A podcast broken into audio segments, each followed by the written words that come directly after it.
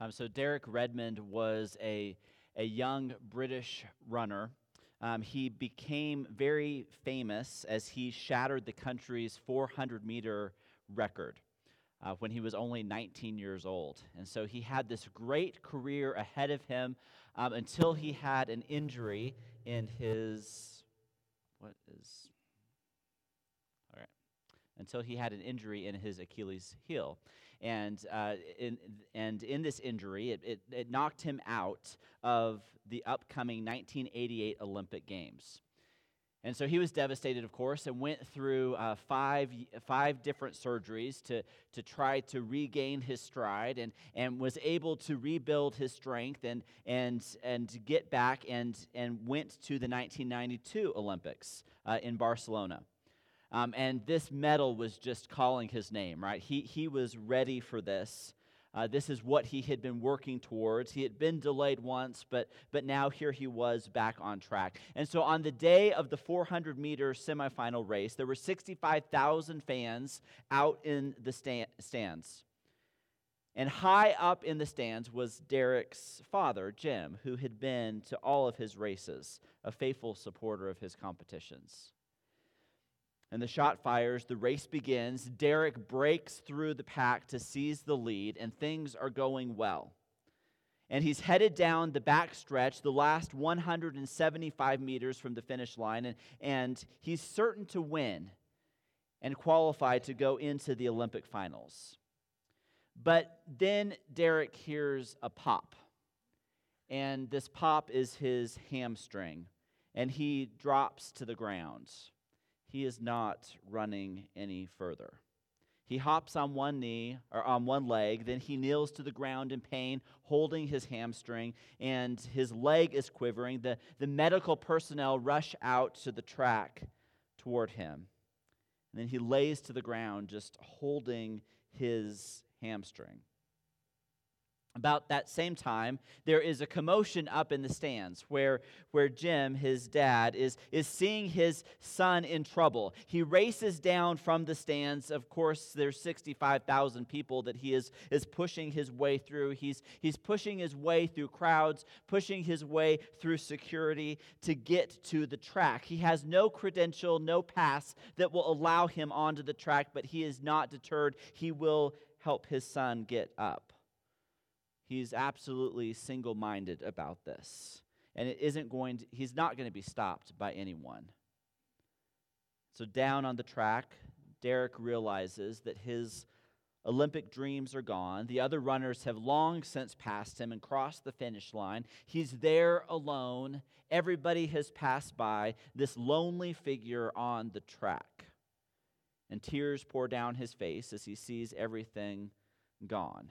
A stretcher arrives with medical personnel and he, he pushes them away and tells them, No, there is no way that I am leaving this track on a stretcher. I'm going to finish my race.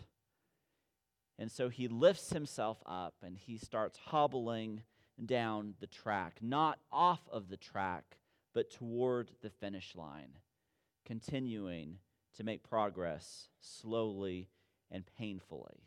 And the crowd realizes what happens. The crowd realizes that he's not leaving the track. He's not leaving injured. He's not being carry, carried off. He is actually trying to finish this race. And so the crowd begins to cheer. He is in last place by a long shot.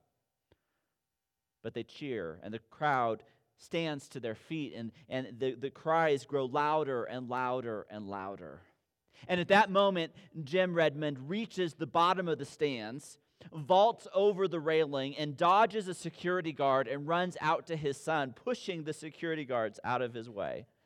And so he yells back at the guards chasing them, That's my son out there, and I'm going to help him. Jim reaches his son at the final curve, about 120 meters out from the finish line, and he, he wraps his arm around him, wraps his arm around his waist, and tells him, We'll finish together. And so, together, arm in arm, they hobble their way down as 65,000 people cheer them on, clapping and crying. And just a few steps from the end, Jim releases the grip from his son, and Derek crosses the finish line by himself. Now, this is an incredible image. A modern day parable of sorts that tells us this, this story about a father and a son. And we can make lots of connections here. All of us have different memories that have, have come up that, that are, are creating kind of an emotional response. Maybe it has to do with, with the relationship that you have or don't have with your father or a relationship with a son or, or other things that you've had in your life. But, but just hearing the story of a, of a father running down onto the track to help his son finish well, to finish the race even in the midst in the midst of tripping and falling hurting and injury, things not going as planned, dreams shattered, bodies shattered, but still finishing anyway. And so we can look at this relationship between God, the Father, and Son, and this relationship that God has with Jesus, this close connection. In John chapter 14, verse 10, Jesus says, Don't you believe that I am in the Father and that the Father is in me? The words I say to you, I do not speak on my own authority. Rather, it is the Father living in me who is doing his work. This connection between Jesus and the Father, inseparable. Father and Son bound together, approaching the finish line approaching the cross, approaching Jesus' death. Of course, we can look at this story and then think about that Easter Sunday, where all hope seemed to be lost. Jesus had fallen and was dead, Jesus was done. Jesus was buried in the tomb. All hope was lost. All hope is gone. The race is over prematurely or so it appears, until the Father comes running out of the stands and defeats death and rescues his Son. Or maybe we can think of the image of the Good Shepherd who will leave the 99 behind to go, fi- go and find the one that has fallen, the one that's in danger, the one that is in need. A good shepherd leaving the stands to get to the son that is lost or in need, or the story of the prodigal son who's running the race and falls flat on his face. The race is over, it is finished. But a father comes running to him and picks him up and carries him to the finish line. We can see these images. We can also look at the disciples. And our, pri- our primary scripture for this morning is going to be in John chapter 14, if you want to be turning there. John 14, starting in verse 15. And this is a section um, of, of, of the Gospel of John known as the Farewell Discourse or the Last Supper Discourse. It's, it's, it runs from John chapter 13 to John chapter 17. And it's through these five chapters that Jesus is giving these final instructions, giving these final encouragements, giving this, these final words to his disciple. It's the night before he is crucified. And there's this primary theme that runs through these five chapters in these speeches where Jesus is, is going to be returning to the Father. He's, he's telling them this that Jesus will return to the Father, and, and that's going to mean a lot of different things for the disciples. He's leaving them behind. Now, remember that since Easter, we've been in this series looking at how our relationship with God and others grows closer because of the resurrection. Remember, on that first Easter morning, Mary discovers the empty tomb, and as she returns to the tomb and encounters the risen Christ, he tells her that he's going back to his Father. And in going back to his Father, the relationship that they have with Jesus is going to change. The relationship will no longer be a physical relationship, but it will be a spiritual relationship. And of course, this just does not make any sense to them. It is a surprise, and it should not be a surprise because they've been told all of this in the previous chapters. But because they're now seeing Jesus resurrected from the dead, they're paying attention that now something has, has changed. Their relationship with God changes, their relationship with Jesus changes, and they're given this mission to be witnesses of the resurrection, to share this story, to tell this story to others. And in this mission, their relationship with others now changes, that they have a different purpose because of the resurrected Christ.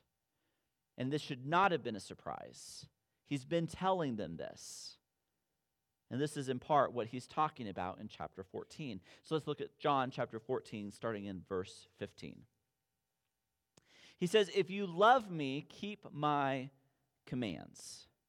And I will ask the Father, and he will give you another advocate to help you and be with you forever the Spirit of truth. The world cannot accept him because it neither sees him nor knows him, but you know him, for he lives with you and will be in you. I will not leave you as orphans.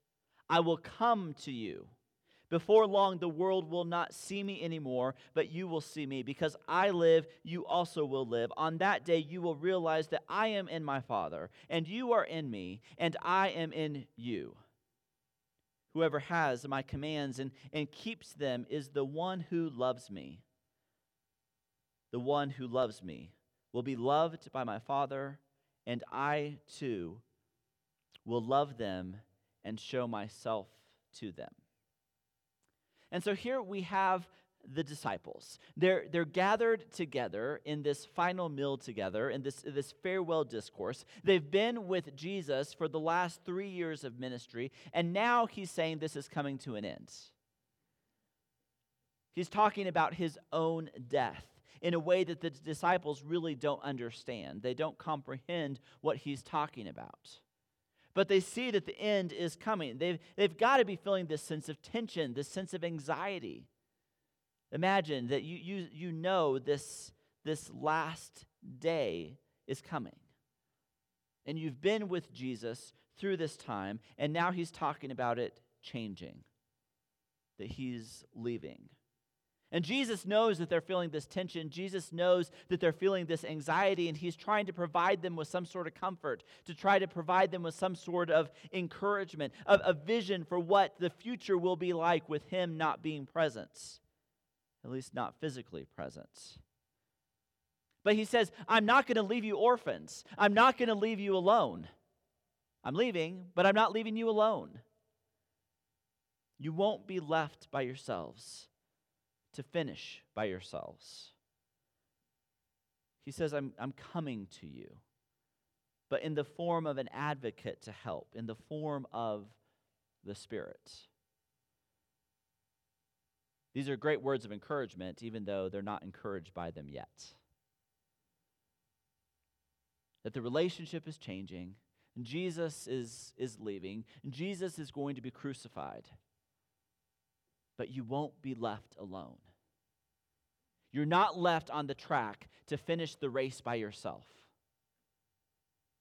And you're certainly not left on the track, disqualified, injured, and on your own, ending before the race is over. And so we look at the disciples. We look at the race that they've been running. We look at the, the ministry that they've been walking through, the, the time of, of training and teaching that they've been walking through with Jesus. And they've been called into action, they've, they've been called into this race. But Jesus was there with them as they were doing this. Jesus was physically present with them. Never would they have to do it without him. And so, yes, they had the faith to run, the faith to, to follow Jesus, but, but Jesus was very much physically present. They were never alone in this ministry never alone in this calling. Jesus was always there, and, and the very physicality of Jesus had been a source of their strength, a source of their reassurance of who they were. Their, their identity was, was wrapped around in the presence of Jesus and his, his miracles and his teaching and his leadership. It wasn't it, it, it's, it was enough to keep them going through challenges, through difficulties, through attacks, and through questions of who Jesus was. His physical presence gave them strength. And now he's talking about dropping out of that, going away, leaving them on their own. And suddenly, this just got a lot harder. What is it that they're being called into now that Jesus is not going to be with them? It's unthinkable. You, they're, they're probably working on updating their resume right now, thinking maybe I need to go back to the fish, go back to the boats, go back to the previous line of work because this thing, I'm just done with this thing. If Jesus isn't going to be here, then what am I going to be doing? What had the last three years been all about? If he's going away, but Jesus says that even after his death, he will still be with them. You can understand how they're puzzled, right? As we look back and put ourselves in the place of the disciples, this does not make any sense. I'm leaving, but I'm not really leaving. Who says that? As, as Laura and I leave our kids with a babysitter, sometimes that is a very easy process. It was not an easy process this morning as Annabeth is in the hall crying and bawling because Laura cannot leave. Mama, don't leave me.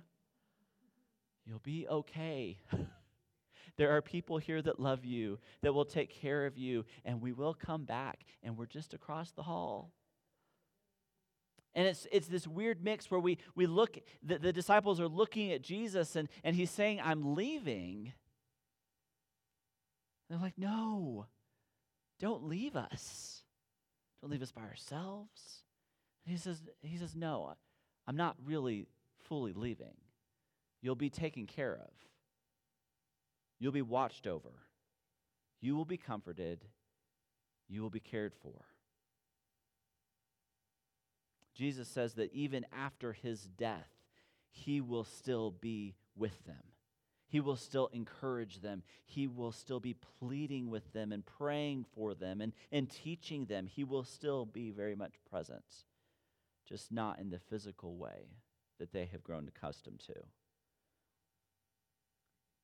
The nature of his presence will change. He says in, in verse 19, In a little while the world will no longer see me, but you will see me.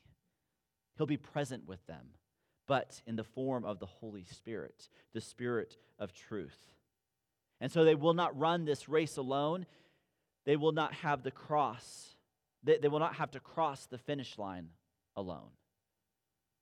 They will have help across the finish line. I think many of us have been in circumstances before where we signed on to something because of who was signing on with us right? Like we had the courage to go and do that thing because somebody else was signing up with us. I had a friend in Dallas, and we had this idea to sign up together to do a half marathon and prepare for a half marathon. Neither one of us had the courage to do it on our own, but because we signed on with somebody else, we now have the courage to do that. Can you think of other scenarios where you were either brave enough or dumb enough to go along with something because of who was going along with you?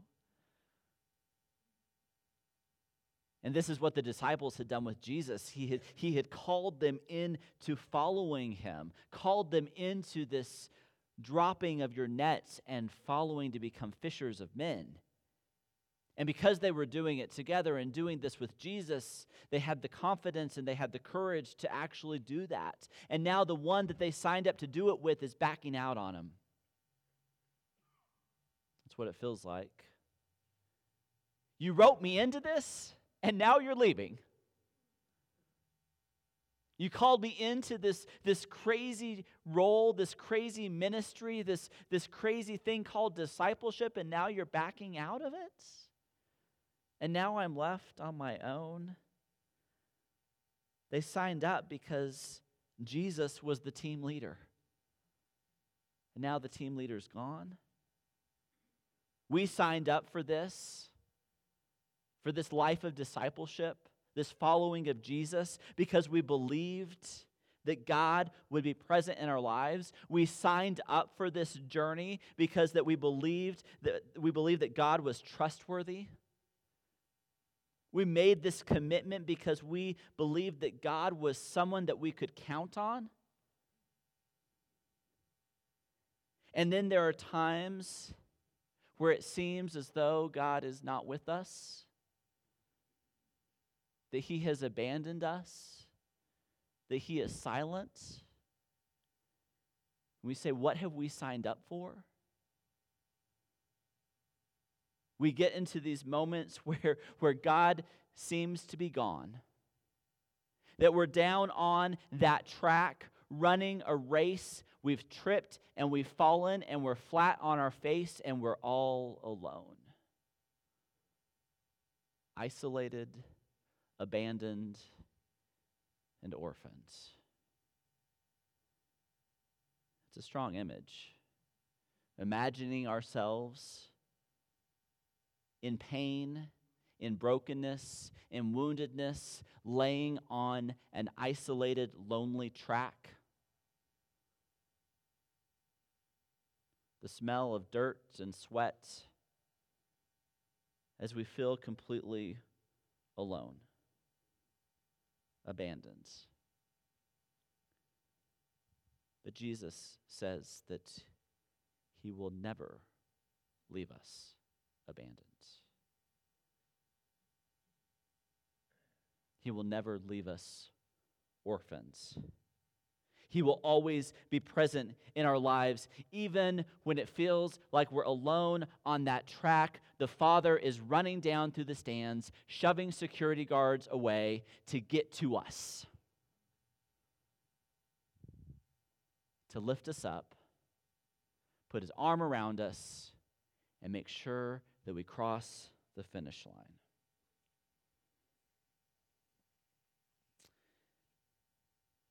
Uh, Peter Berger in a book called A Rumor of Angels. He's a sociologist, and he, he interviews this priest that's working in the slums of a European city.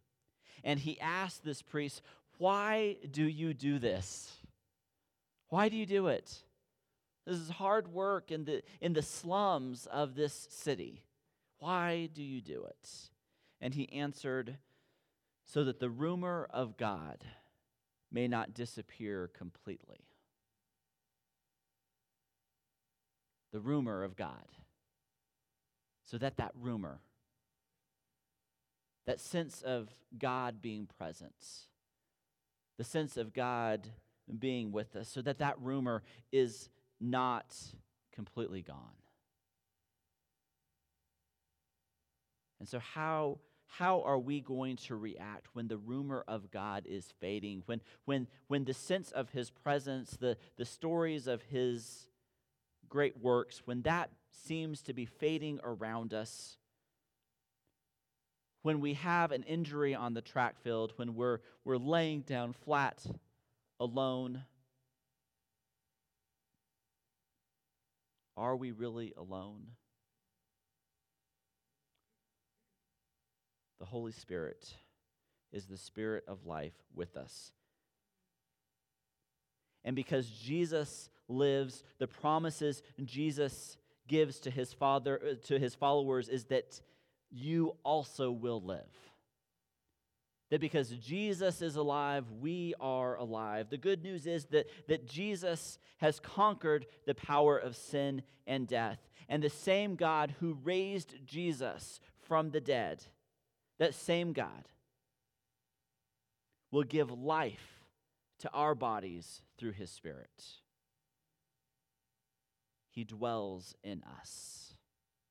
And this is the promise given to us. No matter what tragedies we face, no matter the, the times that we stumble and fall, it, whether, it is, whether it's medical or emotional or vocational or academic, we hold tight to the promise that Jesus gives us the gift of life.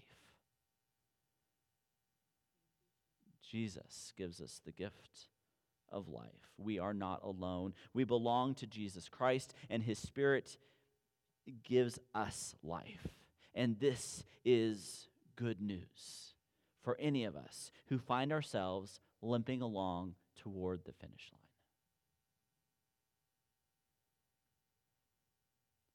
But the Holy Spirit is also a spirit of love.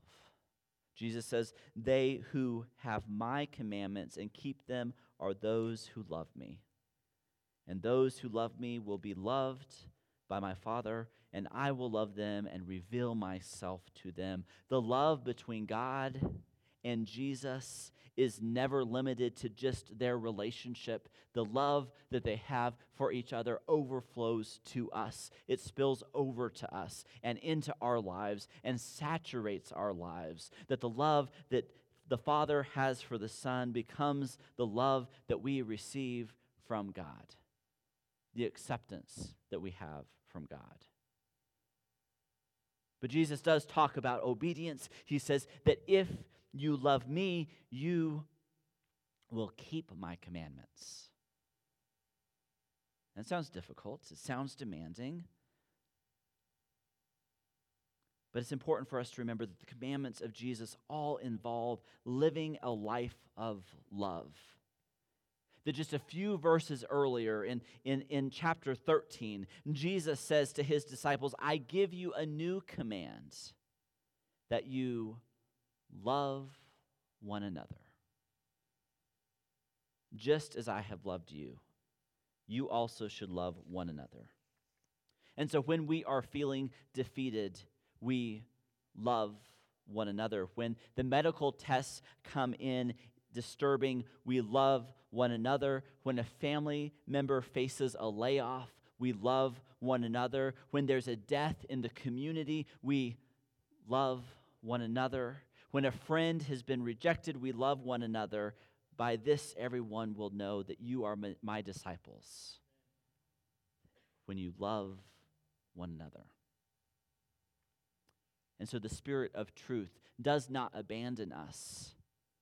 The Spirit leads us, comforts us, and calls us into a life of love. Comforts us and carries us through anything that life throws at us, anything that happens along that track. Jesus comes along beside, beside us says, I'm here, and wraps his arm around us and says, We're not dropping out of the race. We're going to finish. We're going to finish together. Let's be standing together. We're going to join together in, in some time of, of prayer and reflection, a time for us to uh, remember the gift that Jesus says to us. That even though it appears like we're alone, even though it appears as though He has left, He has never left us. He is fully present. And so we're going to spend some time at the tables uh, for communion. Um, for those of you that are are new here, we have communion tables that are, are set up along the side of the room. And, and through this next time, you're free to move to one of those tables and, and spend some time with the bread, a reminder of the body of Jesus, and the cup, a reminder of the blood that was shed for us. That this was a gift given to us. And so, as we spend time at the table remembering the sacrifice of Jesus, this is also a time for us to move around the room and, and encourage one another and pray for one another. And so, if you need prayer, seek out one of our shepherds or, or come to me or, or, or a member of the prayer team, other people in your life groups, friends, family. Uh, seek out and say, just, hey, can you pray for me? I need to be reminded that Jesus has his arm wrapped around me and I am not alone. Because many of us feel really alone. And that's not true. And so let's encourage one another and lift one another up in prayer uh, through this time at the table and time in song. Let's pray. God, we thank you for the gift of Jesus. We thank you that we are not alone. God, when we find ourselves in those dark and discouraging places, will you remind us of your presence? God, would you help us to remind each other of your presence? Help us to, to be that for one another. Would you speak through us to encourage one another? Speak through us to challenge one another. And speak through us to remind one another that you are present. You have not abandoned us. We are not alone. It's in Jesus' name we pray. Amen.